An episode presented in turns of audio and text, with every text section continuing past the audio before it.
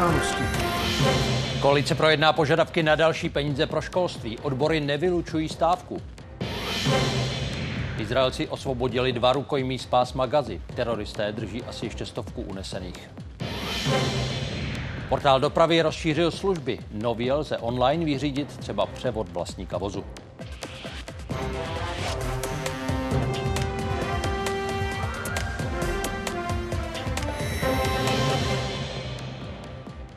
Začátek týdne a jeho první události. Za nás oba s Michalem i za celou redakci. Dobrý večer. Školám chybí peníze na zaplacení zhruba dvou tisíc provozních zaměstnanců. Jde třeba o kuchařky, uklízečky nebo školníky. Zítra téma probere vládní koalice. Podle ministra Mikuláše Beka je potřeba dalších 800 milionů korun. Dnešní schůzka se zástupci odborů a ředitelů ale východisko nenašla. Odboráři nevylučují ani další stávku. My ji máme v tom našem scénáři, ale jak jsem říkal, zatím jsme eh, to eh, odstínili a to odstínění pokračuje. Uvidíme, jak to dopadne u pana premiéra. Myslím si, že k tomu v tuhle chvíli není důvod. Řešíme situaci dvou tisíců zaměstnanců z těch 80 tisíc. Spor o peníze pro neučitelské profese navazuje na loňské protesty. Podle odborů se k listopadové stávce připojili téměř tři čtvrtiny škol.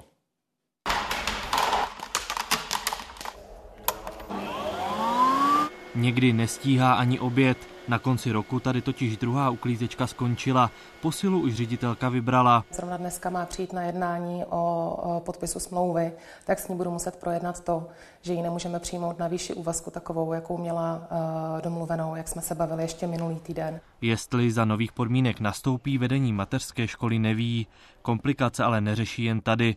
Olomoucká škola Řezníčkova má přijít podle nových propočtů o necelé dva úvazky. Což nevím teďka, jak to budeme řešit, jestli to budeme řešit přes uklízečky, přes, přes to, že dáme školníkovi menší úvazek, nebo jistě nevím. Dagmar Tótová pracuje jako uklízečka už 20 let. Na menší úvazek by nepřistoupila. To už by nešlo, teď máme vlastně skoro nejnižší plat tady. Právě o penězích na platy nepedagogických zaměstnanců dnes na ministerstvu školství jednali zástupci ředitelů i odborů. Podle toho se rozhodneme, jak pokračovat. Ten krizový je další stávka. Reakce byly velice rozbouřené a emotivní. V rámci toho rozpisu tam byly věci, kterým jsme trošku nerozuměli. Eh, jednak eh, protože to nebylo úplně přehledné a hlavně i proto, že některé věci tam eh, byly úplně jinak, než jsme původně předpokládali. Ten rozpis nepedagogických pracovníků je mnohem nižší, než se původně avizovalo protože většině nám neškrtly pouze neobsazená místa, ale i ta obsazená takže by hrozilo, že bychom museli propouštět. Ve stejné sestavě a nad stejným tématem se potkali už po několikáté. Jednání se oproti původnímu plánu protáhlo. V 11.30 měl ministr školství vystoupit před médií. Je krátce před polednem a debata za dveřmi stále pokračuje. A pokračovat bude i po dnešku. Ministr školství jednání označil za společnou přípravu na zítřek. Podle Beka chybí pokryt 2,5 tisíce úvazků. 500 z nich je podle něj možné financovat z krajské rezervy. To dnešní jednání nemohlo přinést řešení, protože to řešení prostě není v rukou ministerstva školství. Ministerstvo školství může rozepsat do rozpočtu škol pouze prostředky, které mu byly přiděleny ve státním rozpočtu. Nevěřím svým uším, že kvůli 800 milionům a se musí scházet vláda a jednat se s premiérem. To je podle mě částka, která je pro rozpočet, státní rozpočet úplně marginální. Nicméně pro rozpočet škol je naprosto zásadní. Není to tedy jen o bezmála miliardě korun, ale o promyšleném postupu, který budeme chtít, ať nám nejdříve ministr školství představí. Tématem dnešní schůzky byly i peníze na příští rok. Podle odborářů bude vyjednávání o nich náročnější než o prostředcích pro letošek. Vítězslav Komenda a Kateřina Golasovská, Česká televize. Ministerstvo školství mělo letos hospodařit skoro se 270 miliardami. Koncem ledna vláda rozhodla, že mu uvolní další 2 miliardy z rozpočtové rezervy. Stejnou sumu má podle dohody získat ještě v následujících měsících. Mezi mateřské základní a střední školy resort rozdělí necelých 188 miliard. Proti Loňsku si tak podle něj skoro o 5 miliard polepší. Zmíněný objem peněz má učitelům zajistit průměrný plat na úrovni 130% průměrné hrubé měsíční mzdy z roku 2022. U pedagogů na prvním a druhém stupni to má být přes 45 tisíc měsíčně, u těch středoškolských přes 55 tisíc. Hostem událostí je teď předseda školských odborů František Dobšík. Dobrý večer. Rozpočet školství o miliardy vzrostl oproti Loňsku i oproti původnímu letošnímu návrhu. Teď se mluví o dalších 800 milionech, které potřebuje. Jde vzít záruku, že tohle už bude stačit? Eh, dobrý večer. Já si myslím, že to je minimální požadavek, eh, který pan ministr dneska představil a zítra o tom eh, se chceme pobavit s panem premiérem, protože opravdu pokud by ty peníze tam do toho rozpočtu nedoputovaly, tak některé školy se dostanou do obtížně řešitelných situací, aby zajistili provoz Eh, a není to jenom o školnicích, eh, paních kuchařkách, eh, je to o tom technickém personálu a třeba i o straze škol. Nebudou mít školy na to, aby tam někdo seděl na vrátnici a de facto pomohl zajistit tu bezpečnost ve školách. Takže ten problém je velmi jakoby složitý, ale věřím tomu, že zítra nalezneme řešení. Zároveň jste řekl, že stávku velmi hlasitě prosazují kolegové i ředitele. Dopadne hlavně na děti a jejich rodiče. Můžete jim tedy říct, jak reálné je opětovné uzavření škol?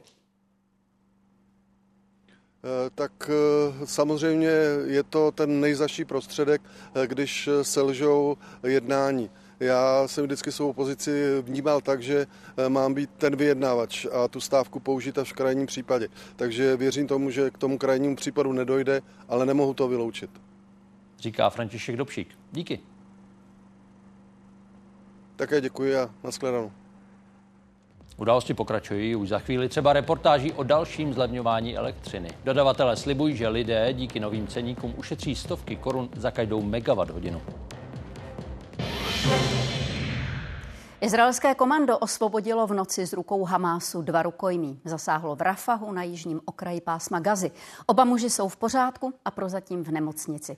Je to teprve po druhé za celou dobu války, co se něco takového podařilo. Zhruba stovka unesených, ale v zajetí zůstává. A v Izraeli se vyostřuje debata, jestli dokončit boj proti teroristům, anebo dát přednost příměří a dohodě o propuštění zadržovaných.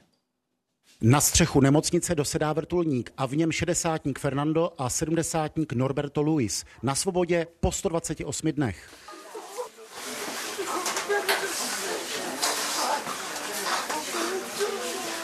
Šlo o složitou záchrannou operaci prováděnou v prostředí boju v centru města Rafah. Zatímco policejní komando pronikalo k rukojmím, na Rafah udeřilo letectvo. Úřady v Gaze, kontrolované Hamásem, hlásí desítky zabitých palestinců.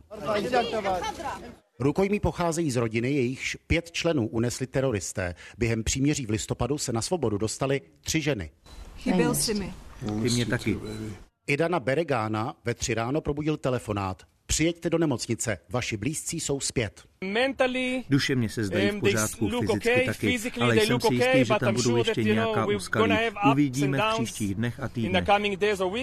Asi 100 rukojmích zůstává v Gaze. Na jejich podporu se pravidelně scházejí lidé v Tel Avivu. Mají vlastní příběhy plné smutku.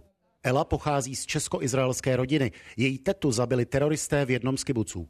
Byla zastřelená. Jo, tam na, na šabat, když se to stalo. A moje sestřenice byla v Gaze. Unesená. Jo, a vrátila. A teď je tady. Demonstrace za propuštění rukojmích nabývají v Izraeli v poslední době stále více politické podtóny. Svědčí o tom i heslo sobotní demonstrace Moment pravdy. Život nebo smrt. Je to vzkaz premiérovi, aby urychleně jednal o návratu rukojmích. Inbal přežila masakr v kibucu Béry. Říká, že válka je spravedlivá, ovšem už by měla skončit. Zpočátku panovala jednota, protože je skutečně zapotřebí zničit teroristy. Jsou to zvířata. Ale konec konců žijí tam dva miliony lidí a nad nimi nikdy silou nezvítězíme. אבל בסוף יש שם שני מיליון איש. אנחנו לא נצליח להכניע אותם בכוח. Vznikla ale i konkurenční organizace rodin rukojmích. Ta podporuje vládu a pokračování boje proti Hamásu. Taky chceme, aby se rukojmí co nejrychleji vrátili, ale nejprve musí Izrael zvítězit tak, aby už nikdy žádní další rukojmí nebyli. Názory na to, zda upřednostnit návrat rukojmích nebo porážku Hamásu, jsou vyrovnané.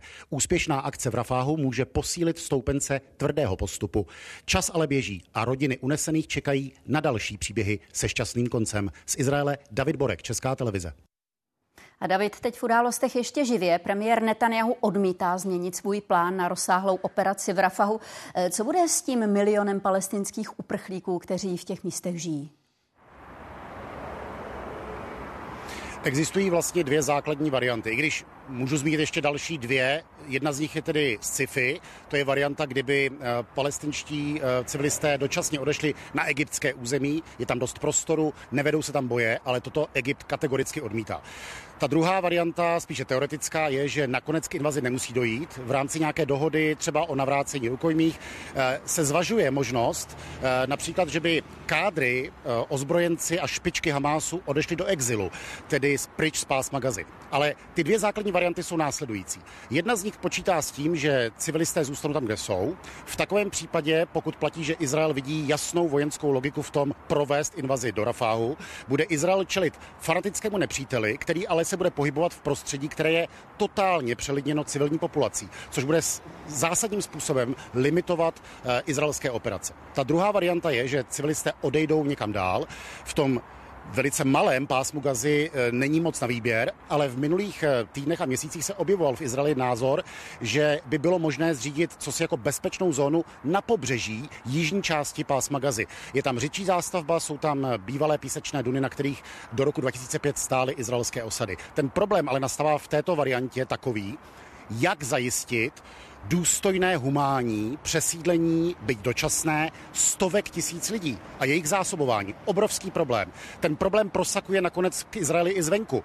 Eh, Joe Biden v nedělním rozhovoru s Benjaminem Netanyahuem řekl na, eh, na rovinu, že Amerika nepodpoří invazi do Rafáhu, pokud Izrael nepředloží věrohodný plán právě co udělat eh, s palestinskými civilisty. A to zdůrazňuji, řekl eh, prezident USA, tedy Izraeli nejvíce nakloněné eh, mocnosti. To je obrovský problém vnitřního rozhodování Izraele i mezinárodního klimatu, ve kterém se Izrael nyní nachází.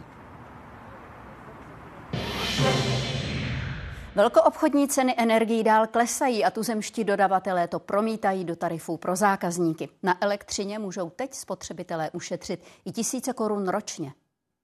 Bezmála 4 000 kilometrů drátů vysokého napětí a téměř 2 000 kilometrů nízkého napětí rozvádí elektrickou energii do českých domácností. Proudem ale řada z nich šetří. Spotřeba loni klesala ve všech měsících. Neplýtvat energií se snaží i o Tatlustý. Do zákaznického centra dnes přišel řešit vyúčtování v pražském bytě. Na zálohách zaplatí měsíčně přes 600 korun proto se o nové ceníky zajímá. Jde o to, co mi tady nabídnou, furt je to dokola stejný. Vám se to skoro nevyplatí, ty fixace. S tím letím produktem, co máte, ušetříte celých 29 korun. I proto změnu nevyužil. Čeká na ještě lepší nabídku. Dodavatelé zlevňují už několik měsíců v řadě. Naposledy jsme zlevňovali na začátku ledna a teď přichází další kolo zlevnění. Eh, v průměru se zákazníkům uplynuje elektřiny sníží cena o 12% My jsme ceny elektřiny snižovali k prvnímu prosinci a to pro naše zákazníky, kteří měli smlouvy na dobu neurčitou. Další zlevnění elektřiny jsme měli k prvnímu lednu a to pro naše nové zákazníky. Ceníky fixovaných produktů pro stávající klienty jsme snižovali už před dvěma týdny. Je to zhruba cena snížená o 10%. My jsme ceny plošně naposledy upravovali v září loňského roku. V poslední době jsme ještě lehce snížili cenu fixovaného produktu. Spotřebitelé tak mají znovu na výběr z víc variant. Rozdíl mezi cenami na začátku loňského roku, tedy ještě zastropovanými, a těmi letošními je výrazný. Roční vyučtování se může lišit i o tisíci koruny. U těch akvizičních cen se dá teďka říci, že v průměru ta cena je kolem 3,5 tisíc.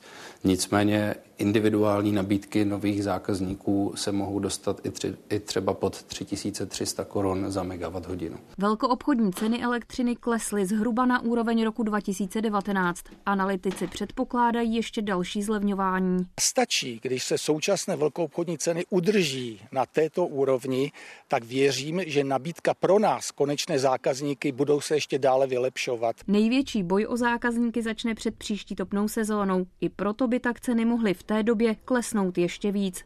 Hana Vorlíčková a Iveta Dvořáková, Česká televize. Justice se bude znovu zabývat tragickým pádem mostu ve Vilémově. Nejvyšší soud z části zrušil verdikt pardubické odvolací instance a případ jí vrátil. Původně v kauze čelilo obžalobě 10 lidí, včetně dozoru nebo vedoucích na stavbě. Šest dostalo podmínku. O vině čtyř z nich soud musí znovu rozhodnout.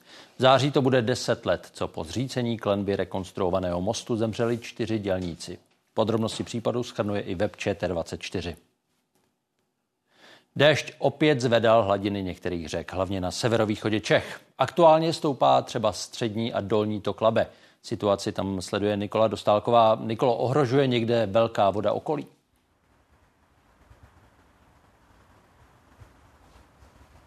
Větší potíže ve východních Čechách zvednuté hladiny řek nepůsobí. V okolí Hradce Králové se ale, se ale labe vylilo na pole, louky i cesty. Přímo tady v okolí jsou zavřené dvě silnice, a to mezi Třebechovicemi pod Orebem a Krňovicemi a právě tady mezi Vysokou nad Labem a Opatovicemi nad Labem. Během večera tu ale projeli desítky řidičů, kteří zákaz nerespektovali. V horních tocích řek budou hladiny i nadále klesat, postup by ale mohly zabrzdit lehké deště, které meteorologové v horských oblastech očekávají. Nejvýše teď hladina na Laby v Němčicích na Pardubicku, tam dosahuje i 4 metrů, přičemž normální stav je okolo 2 metrů. Druhý stupeň je také na Laby ve Vestřevi na Trutnovsku. Povodňová vlna by měla dál postupovat směrem ke středním a severním Čechám. Ve středních Čechách je teď na druhém povodňovém stupni třeba Labe ve Vestřevi. Například v Děčíně by mělo ale Labe kulminovat až ve čtvrtek na druhém povodňovém stupni. Na mnoha místech v republice jsou také první stupně povodňové aktivity, tedy stavy bdělosti, třeba na Jizeře, v Železném Brodě nebo v Bakově nad Jizerou. Podle hydrologů by se lidé v těchto dnech dnech měli vyhýbat podmáčeným oblastem kvůli nestabilní půdě, kde mohou hrozit pády stromů. Téměř 2 miliony ukrajinských dětí nemůžou chodit do škol. Často v nich totiž chybí kryty. Výuka proto probíhá pouze na dálku. S využitím volného času pro děti pak pomáhají dobrovolníci. Sedmletá Dáša tráví dopoledne před počítačovou obrazovkou. Její škola je zavřená a výuka tak probíhá online. Na dálku zvládne hodiny čtení, matematiky i tělocviku. Do první třídy nastoupila v Česku. V červenci se ale spolu s matkou vrátila na Ukrajinu a druhý ročník se už učí přes monitor. Své spolužáky zná jenom jménem. V české škole se mi líbilo víc. Škole Bíž podobaleš. Je to pro nás složitější, protože skutečná škola to byla česká škola. Když děti chodili do školy, vydali se, povídali si, hráli si o přestávkách. Tady nic takového není. Hráli tam na perervách a tu takového nemá. Jen v Mikolajivu je na sedm desítek škol otevřená, ale v oblasti zůstává pouze hrstka těch soukromých. Stejná situace je kvůli hrozícímu nebezpečí i v sousední chersonské oblasti. Do lavic měli podle ukrajinského ministerstva školství letos usednout přes 4 miliony žáků. 42% z nich se ale nemůže hodin prezenčně účastnit a stovky tisíc dětí navíc nemají pro online výuku správné pomůcky nebo internetové připojení. Ruské útoky na celé Ukrajině podle OSN poničily na 4 tisíce škol. V oblastech, jako je tato, kde jsou školy zavřené, tak rodiče s dětmi tráví prakticky celý den. Odpočinou si na několik hodin denně, když jsou děti na kroužku. Řadu mimoškolních aktivit tak má i Dáša, která stíhá chodit do dramatického kroužku nebo na zpívání. A mnoho kroužků je zdarma, to je dobře. Děti takto mohou spolu komunikovat, protože ve škole je to nemožné. Bo v škole jim no ніяк цього не виходить зробити. O podobné aktivity je zájem. S jejich organizováním pomáhají i dobrovolníci. Ti v Mikolajivu otevřeli pro malé děti hodinu programování. Kromě robotiky pořádají i kurzy gymnastiky, boxu nebo aikida. U nás už Máme už více než 130 dětí, no to ale to je jen začátek. Plánujeme program rozšířit, teď aktivně scháníme peníze, protože to vše je možné díky soukromým sponzorům. Podle představitelů regionu se školy nejspíš neotevřou celý rok. Dětem tak budou dál přibývat hlavně hodiny u počítače. Jan Řápek, Česká televize Mikolajiv. Jakékoliv náznaky, že by si členové NATO nepřišli na pomoc, podkopávají podle generálního tajemníka Jense Stoltenberga bezpečnost celé aliance. Reagoval tak na vyjádření Donalda Trumpa. Republikánský prezidentský favorit o víkendu řekl, že pokud členské státy nebudou na obranu platit smluvní 2% HDP, vyzve Kreml, ať si s nimi dělá, co chce. Rok ušatého Majka, nová kniha spisovatelky Milady Reskové a ilustrátora Lukáše Urbánka vznikla ve spolupráci s Českým rozhlasem a dává nahlédnout do zákulisí práce v rádiu, především dětem, které se na ní taky podílely. Jolko, jsi připravená? Můžem? Jo, můžem. My vás vítáme u dalšího dílu podcastu Děti se ptají. Když zrovna nesedí na hodině geometrie nebo nepíšou diktát, vedou rozhovory pro český rozhlas. Jedenáctiletá Viola a devítiletý Teodor z Dismanova rozhlasového souboru už teď dělají to, k čemu se řada novinářů dostane až po vysoké škole. Mě určitě strašně baví to, že se u toho dozvím spoustu věcí. Asi především to, že vlastně u toho nejsem vidět, takže vlastně ani moc nezáleží, jak vypadám. Děti se zeptají jinak, než by to eh, dospělého vůbec napadlo. Tím, jak napřímo se zeptají, tak eh, se respondent trošku vyleká a taky napřímo odpoví. Má prezidentství nějaké nevýhody? Proč vznikla komunita LGBT a proč tomu vlastně říká komunita? Může inflaci ovlivnit normální člověk? Reportáže, ve kterých odhalují zákulisí rozhlasové práce, teď doprovází novou knihu. Je tady cedulka archiv, depozitář a knihovna depozitář, takže asi jdeme do archivu. Říkala jsem, že v žádném případě to těm dětem nebudu kazit tím, že z toho budu něco vytahovat a nějak to přepisovat. Hlavní protagonista Mike v knize vysvětluje taky vědeckou podstatu zvuku. Mají mu přitom pomáhat jeho velké uši. A proto jsme těma uh, ušima uh, nešetřili tu tušku, že jsou fakt velký. Takže mi to přišlo dobrý, jako že jsme vlastně přepálili a myslím, že furt ta figurka, že to není nějaká parodie. Autoři chtějí poukázat taky na to, že právě výrazná odlišnost, třeba velké uši, není nedostatek, ale může být i dar, který se dá využít. Filip Karban, Česká televize. Teplejší start února využili vodohospodáři na Orlické přehradě k úpravě břehů, hlavně k likvidaci černých staveb, kterých jsou tam desítky. Ukážeme za chvíli. Epidemie chřipky se podle hygieniků blíží k vrcholu. Kdy infekci zvládnou pacienti sami, kdy je lepší vyhledat doktora. Nejenom to o půl osmé. Nově lze online třeba i změnit vlastníka automobilu. Portál dopravy ode dneška rozšířil služby, o které lidé mohou žádat elektronicky. Technických problémů systému se ministerstvo dopravy neobává. Fronta na pražském registru vozidel čekal tu i Ondřej Kršek, který koupil auto a přišel ho přeregistrovat. V podstatě jsem si vzal v práci volno, eh, tak abych eh, vlastně skoordinoval i s panem prodávajícím čas, takže mi to zabere v podstatě celý den. A právě změnu vlastníka je možné vyřídit nově i přes portál dopravy, což Ondřej Kršek nevěděl. Příště už to využiju.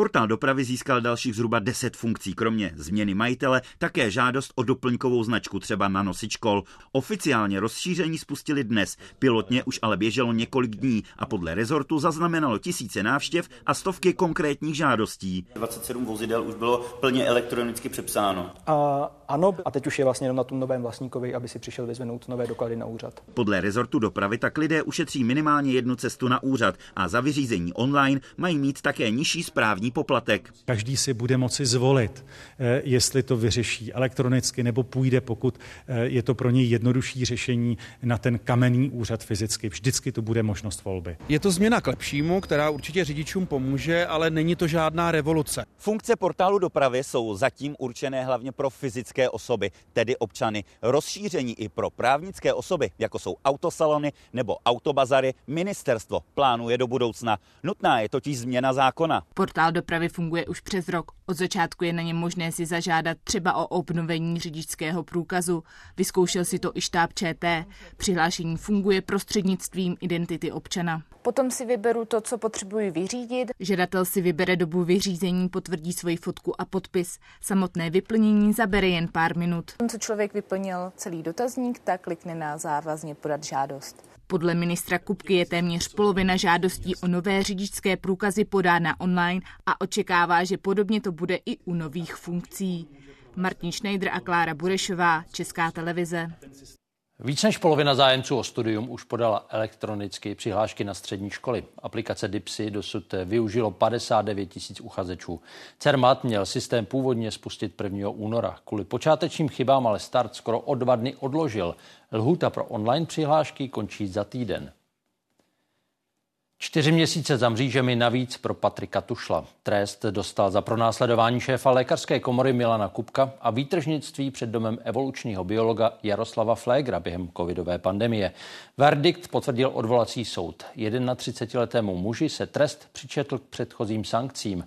Ve vězení tak po dnešním rozsudku stráví 19 měsíců. V sestavě posílené o kolegy z nižší instance hlídala justiční stráž prostor před jednací síní. Do té navíc mohli jen lidé, kteří si včas vyzvedli vstupenku. Děkuji. Děkuji.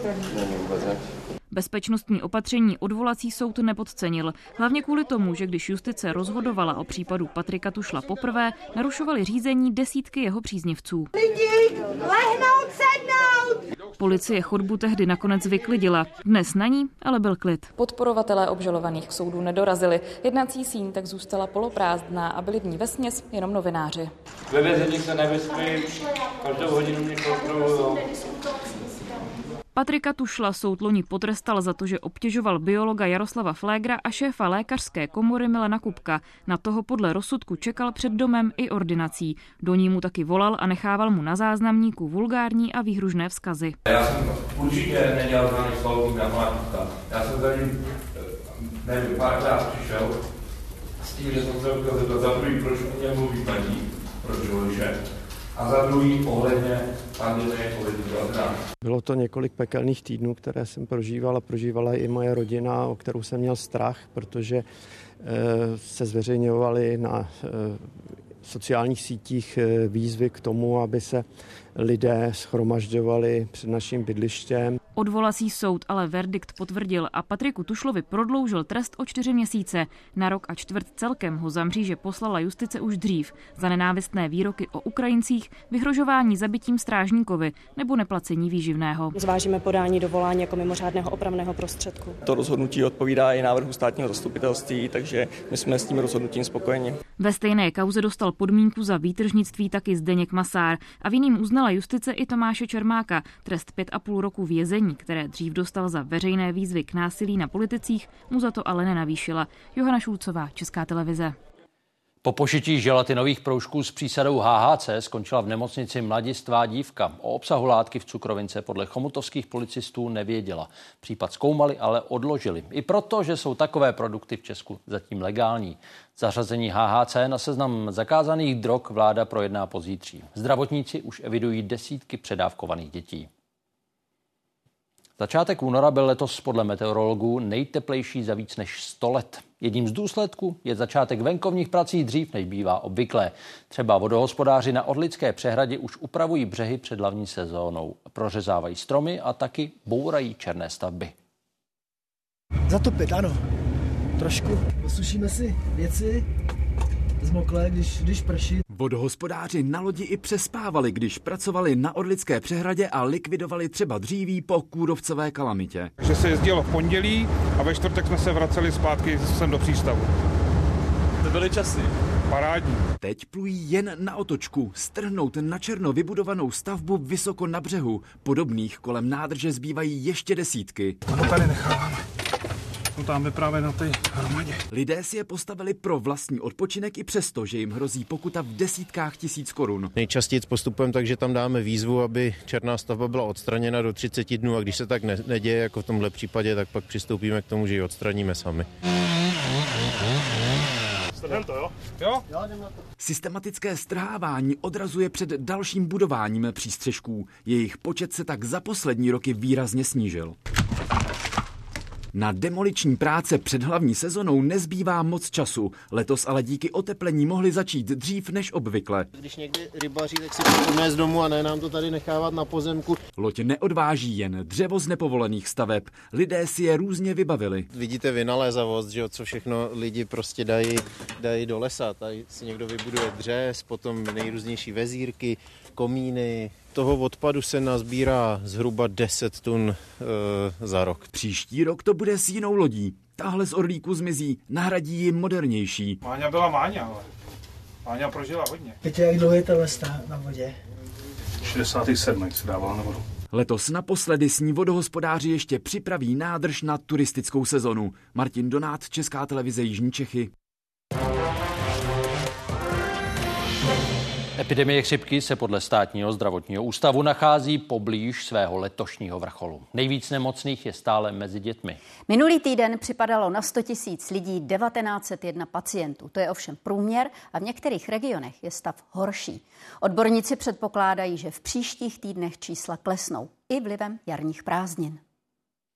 Místo odpočinku během jarních prázdnin pedagog z Brněnské konzervatoře bojuje s chřipkou. Nejdříve se léčil sám doma. Od konce minulého týdne se o něj ale už stará personál v nemocnici. Pátek teda už to dostoupilo k takovému kolapsu a složil jsem se doma.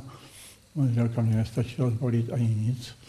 V nemocnici se teď starají o 12 podobných pacientů. Pacienti s chřipkou mají buď to primární eh, zánět plic, který je způsoben přímo tím chřipkovým virem, anebo mají eh, druhotný sekundární zánět plic způsobenou bakterií, která nasedá na tu virovou infekci. Kvůli rostoucímu počtu lidí nakažených chřipkou brněnské nemocnice postupně zakazují návštěvy.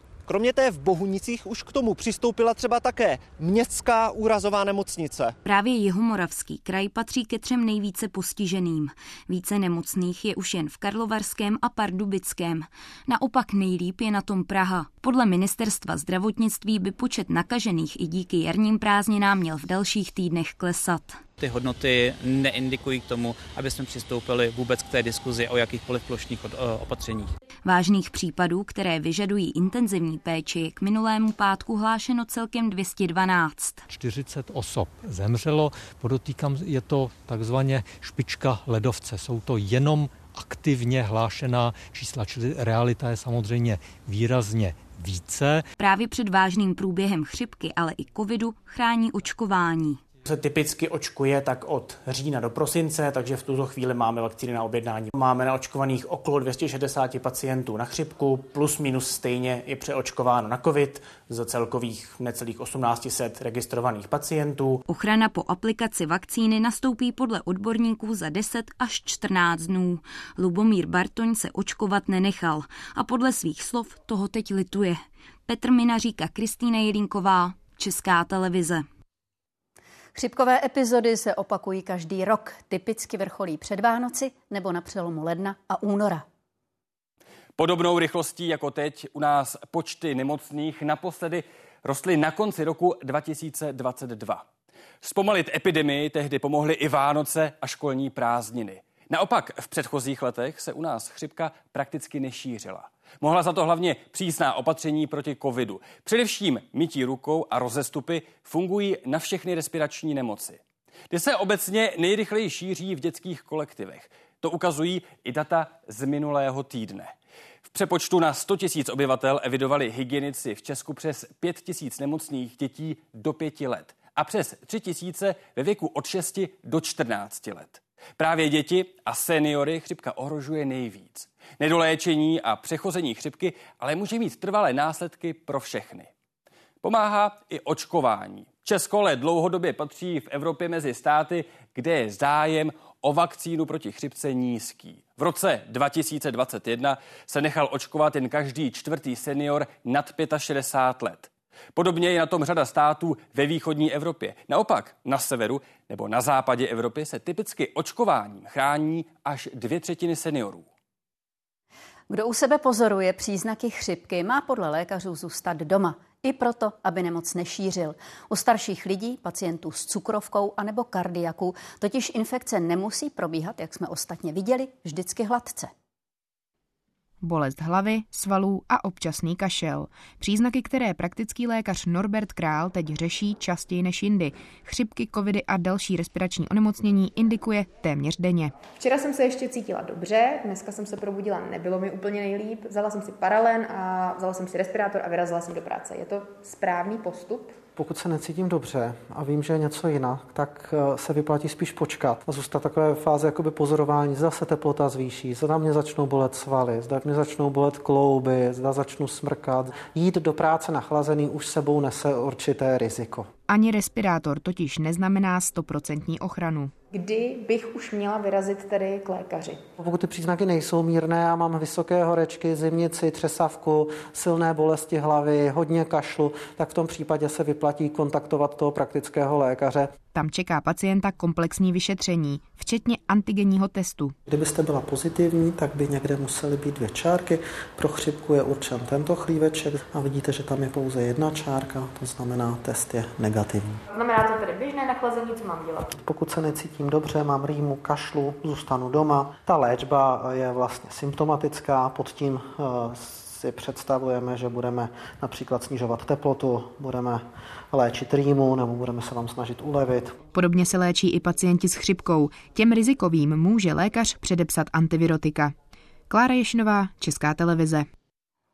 Epidemie znamená i větší spotřebu léků. Těch na chřipku je obecně vzato dostatek. Přesto u některých medicamentů dochází k výpadkům a farmaceuti nedokážou garantovat jejich dostupnost ani v příštích týdnech, jak v terénu zjistil Dušan Čulc. V této nemocniční lékárně je aktuálně možné sehnat většinu léků na předpis a mají i dostatek volně prodejných léčiv na snížení teploty nebo dýchací obtíže. Určitě je dobré mít doma v zásobě nekupovat si až ve chvíli, kdy je pacientovi ouvej, ale mít je připravené tak, aby se dali použít ve chvíli, kde se třeba zvýší teplota. Pavel Nahodil dojíždí do IKEMu na pravidelná vyšetření z Pardubic. Ani on teď žádné výpadky léků nezaznamenal. Beru léky na e, srdce, beru léky na cukrovku a na bolest v zádech. Všechno vždycky dostanu maximálně do druhého dne soukmání. Není problém. To ale neplatí všude a u všeho. Třeba v této pražské lékárně jsou v tuto chvíli všechny léky na léčbu respiračních onemocnění dostupné. Občas se tu ale potýkají s výpadkem antibiotik anebo některých typů mastí. Některé antibiotika, tak tam se to trošku zlepšilo, nebo hlavně jako třeba pro děcka, ale v jiných těch oblastech ty výpadky jsou hodně velký. Občas to je i u léku, co by mě v životě nenapadlo, že by mohlo být ve výpadku. Jestli pacient sežene lék, který zrovna potřebuje, je tak často otázka náhody. Zatím to vypadá, že to všechno je, ale co bude za týden, za měsíc, to vám nikdo neřekne. O nemocech vše. Za chvíli nabídneme třeba reportáž z Kučerova na Vyškovsku. Tamní obchod provozuje skoro půl století jediná prodavačka. Poslední dobou ji ale nad vodou drží výhradně dotace.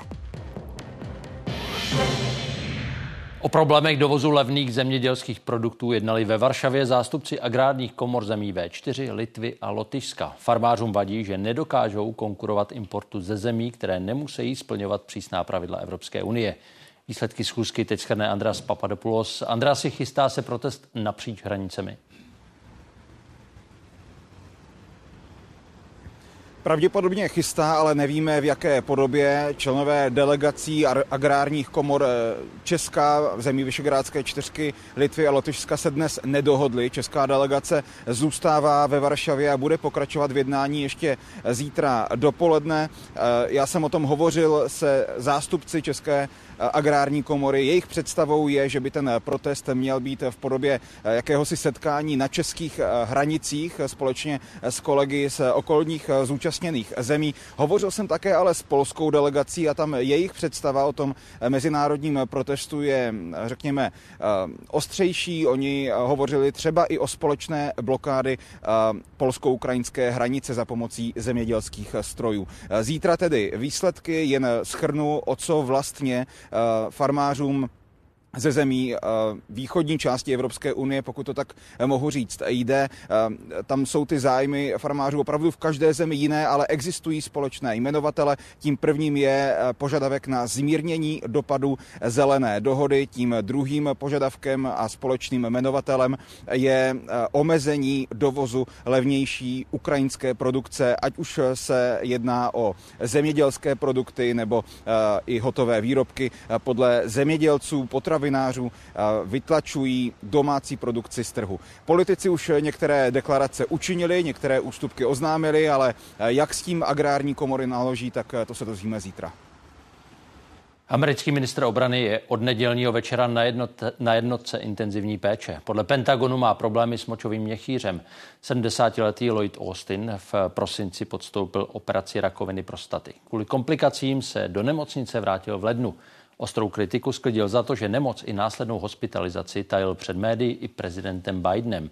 Teď výkon funkce pověřil svoji náměstkyni. Státní zástupitelství prověří postup policie v případu advokátky Hany Sukové. Právnička je podezřelá ze spronevěry 150 milionů korun svých klientů. Reportéři ČT zjistili, že detektivové už v roce 2018 získali informace o její možné nelegální činnosti. Vyšetřování ale nezahájili. Desítky rodin v následujících letech přišly o celoživotní úspory na čtyři desítky převážně mladých rodin dali při nákupu nebo prodeji nemovitostí peníze do advokátní úschovy Hany Sukové. O finance přišli a dostali se do existenčních i zdravotních problémů. Já pravidelně docházím na psychoterapii, eh, teďka jsou dceři dva roky a mám tři zaměstnání. My jsme se dostali v podstatě na úplný dno. Je to těžké v podstatě tohleto zvládat. Ze dne na den eh, se nám rozplynuly veškeré naše sny. Podle zjištění ČT policie dostala od finančního analytického úřadu už v roce 2018 následující informaci. Jednání Judr Hany Sukové, kdy libovolně nakládá se svěřenými penězi jiných osob, je alarmující. A to zejména s ohledem na skutečnost, že jako advokátka, to je osoba práva znalá, se těší důvěře svých klientů. Kriminalisté, kteří věc dostali na stůl, ale v případu ani nezahájili úkony trestního řízení a odložili ho. Bohužel, jak říkám, já se s kriminalistou už nedokážu spojit. Kriminalista u policie neslouží. Vedoucí, který byl eh, v té době jeho vedoucí, eh, tak eh, už také není u policie. Do hry se teď vložilo státní zastupitelství. My jsme se rozhodli, že ve věci vykonáme dohledovou prověrku, kdy prověříme, zda ty informace postačovaly pro to, aby skutečně došlo k tomu zahájení úkonu trestního řízení. Stejně jako policie nezjistila nic nezákonného ani kontrola České advokátní komory. Mohli zasáhnout pět let předtím, než se vlastně stal, ta, stal ten náš případ. Policie zatím přesně nezjistila, kam většina peněz zmizela. Část právnička vybírala v hotovosti. Dovedu si živě představit, v jakém rozpoložení se díky mně poškození nacházejí. A věřte, že mám z toho bezesné noci. Jejich počínání chápu a vím, že jakákoliv omluva je zde zbytečná. Advokátka Hana Suková měla svou kancelář v tomto domě v Praze 2. I hned poté, co byla propuštěna z vazby, ale prostory vyklidila redakce reportérů ČT a Jiří Hinek, Česká televize. Advokátka roky podváděla. Klienty připravila o miliony korun za přihlížení policie i advokátní komory. Petice proti vzniku domova pro duševně nemocné v Miletíně. Svaz bojovníků za svobodu v izolaci. Reportéři ČT ve 21.55 na jedničce. Už po sedmé se odkládá návrat zaměstnanců Liberty Ostrava k pravidelné práci. Firma termín posunula o další týden. Se společností Tamech se stále nedohodla na dodávkách energií. Hutě v polovině ochranného moratoria. Mzdy za leden má lidem ve stoprocentní výši vyplatit v půlce ledna. Příští týden ve čtvrtek se v těchto místech uskuteční demonstrace, kterou chtějí dát zaměstnanci najevo nesouhlas s tou aktuální situací. Podle odhadů odborářů se ji zúčastní až pět tisíc lidí. Praha vypíše zakázku na rekonstrukci divadla na Vinohradech. Schválila to Rada hlavního města. Celková cena by neměla přesáhnout 2 miliardy a 700 milionů korun. Soutěž vyhlásí magistrát v Dubnu. S dokončením oprav počítá v roce 2027. Hrát se ovšem nepřestane. Soubor se dočasně přesune do kongresového centra. Staré kulisy odvést a nové vyložit. Chybějící sklad je pro divadlo jeden z nejpalčivějších problémů. To jsou vždycky tak dvě hodinky minimálně. No. A to už nepočítám o, o těch časech, kdy musí nakládat že, v těch dílnách. By tam 12 nebo dokonce 14 inscenací v podzemí mohlo být v kontejnerech jenom vyvést na jeviště. Diváci by po skončení oprav nic poznat neměli. Vzhled divadla zůstane zachován. Úpravou projde hlavně zázemí, včetně jeviště, které je postavené na technologii Františka Křižíka. Osvětlovačům by se měl výrazně uh, zvětšit světelný park, který umožňuje potom větší variabilitu. Zvedám. Pomocí komputeru a nějaký hard disku byste ovládali ty dekorace, ty tahy. Hlediště divadla na Vinohradech má momentálně kapacitu přes 600 lidí. Vzniknout by ale ještě měla komorní scéna. Tam se vejde zhruba 150 až 200 lidí. Ta zároveň bude sloužit i jako zkušebna. Velikostně bude na rozdíl od té původní odpovídat hlavnímu jevišti. To zkoušení by potom mělo být jedna ku jedný a ten přechod ze zkušebny na jeviště by měl být plynulejší. Budova vznikla na začátku 20. století a většími opravami neprošla. Hrát by se ale mělo i během rekonstrukce. Kdybychom sídlili, to eh, základní by mělo být eh, v kongresovém centru. Oprava vyjde na necelé 3 miliardy korun. Částku je připraveno zaplatit hlavní město. O proplacení části nákladů ještě jedná. Bychom rádi třeba 500 milionů získali i ze státního rozpočtu. Rekonstrukci musí ještě schválit zastupitelstvo. Tendr by pak město vyhlásilo v Dubnu. Diváci se do opravených prostor dostanou nejdříve v roce 2027. Andrea Grubnerová a Tomáš Síkora, Česká televize. Podmínka a zákaz vstupu do Prahy. Nejvyšší soud potvrdil trest Jaroslavu Popelkovi, který na protivládní demonstraci loni v březnu vyzýval ke stržení ukrajinské vlajky z Národního muzea. Podle verdiktu podněcoval účastníky akce k násilí a výtržnictví. Dav se pak pokusil do budovy vniknout. Zubři, pratuři a divocí koně jako oficiálně uznaní pomocníci při ochraně přírody. Ministerstvo životního prostředí počítá s větším využitím těchto bíložravců. Přirozená pastva pomáhá chránit vzácné druhy a obnovuje i biologickou rozmanitost krajiny, jak dokládá příklad z Milovic. V této rezervaci žijí velcí bíložravci už skoro 10 let a krajina se díky nim úplně proměnila ta lokalita byla silně degradovaná a téměř nic tu nekvetlo. Vlastně už za těch několik prvních let se podařilo tenhle negativní trend zastavit a úplně obrátit. To znamená, dnes jsou tady desítky a desítky kvetoucích hektarů přirozených luk. Rostla taky velikost rezervace ze 40 na současných 350 hektarů. Na nich žijí desítky zubrů, divokých koní a praturů. O prostor rezervace je díky nim postaráno. Tady vidíme jeden z pozitivních výsledků přirozené pastvy. Velcí kopytníci dokáží okusem udržovat keře v malém kompaktním tvaru. Nebýt toho, tak celá krajina zaroste křovisky, jako vidíme tamhle vzadu za hranicí rezervace. Úspěch přirozené pastvy v Milovicích dokazuje i přírůstek zvířat. Konkrétně počet praturů vzrostl od roku 2015 z 6 na 20 a další kusy těchto zvířat končí v rezervacích po celém Česku. Těch je teď celkem 15. Právě nová metodika by měla pomoct další podobná místa vytvořit. Jsou prostě místa, která se buď to zemědělsky neobhospodařují, nebo se nevyplatí je zemědělsky obhospodařovat, ale pro druhovou rozmanitost by bylo velmi vhodné tam zase zpátky tuto pastvu eh, zavést. Takových míst je podle odborníků v Česku zhruba 150 velký bíložovci jsou hodní na velký krajinný celky, stovky, tisíce hektarů.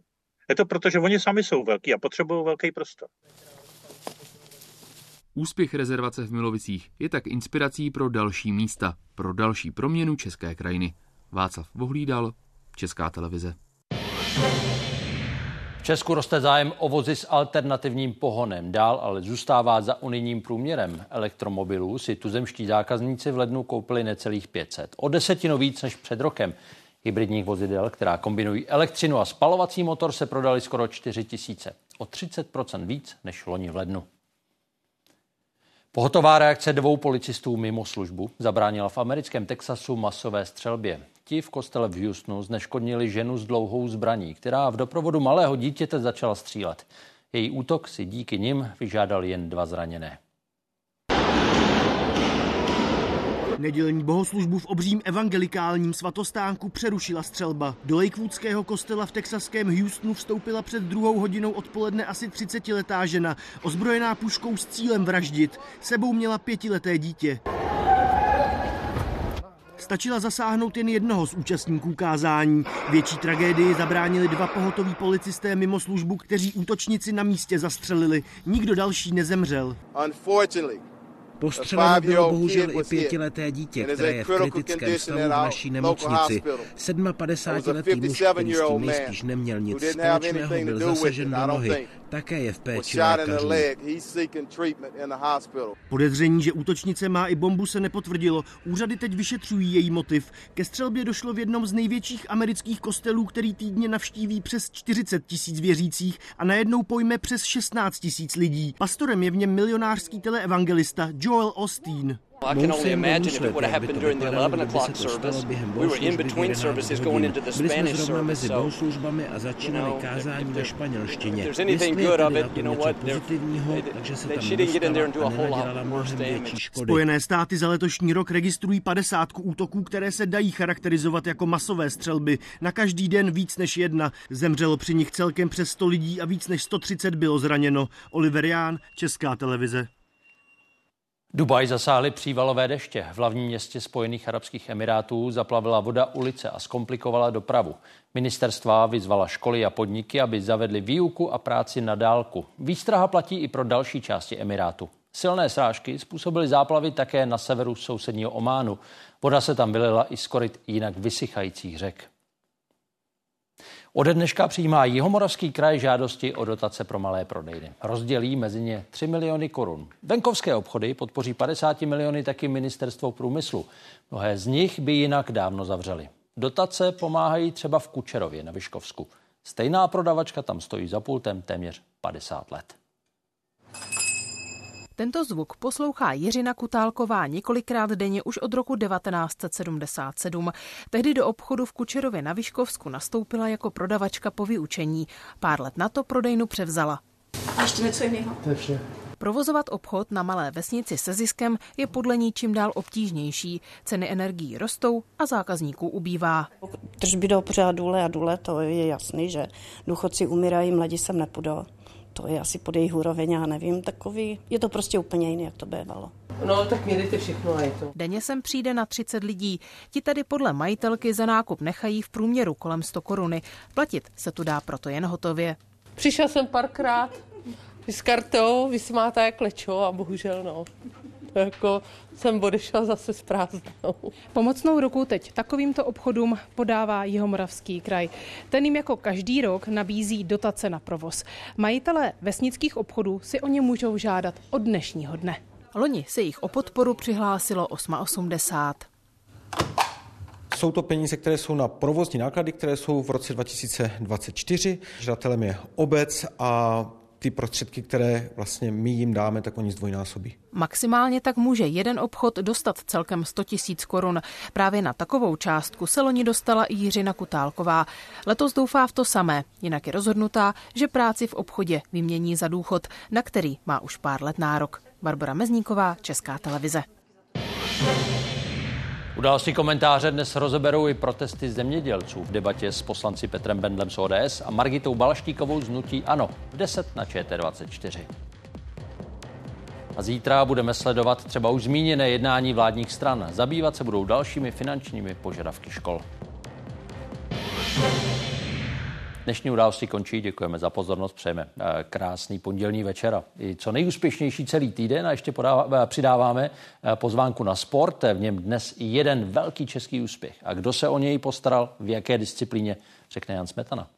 Ano, je to eh, Miroslav Knedla, to je český plavec, který se při svém debitu na seniorském mistrovství světa probojoval do finále na 100 metrů znak. 18-letý plavec, který už má titul z juniorského mistra světa, je prvním českým reprezentantem, který v Kataru poplave o medaile.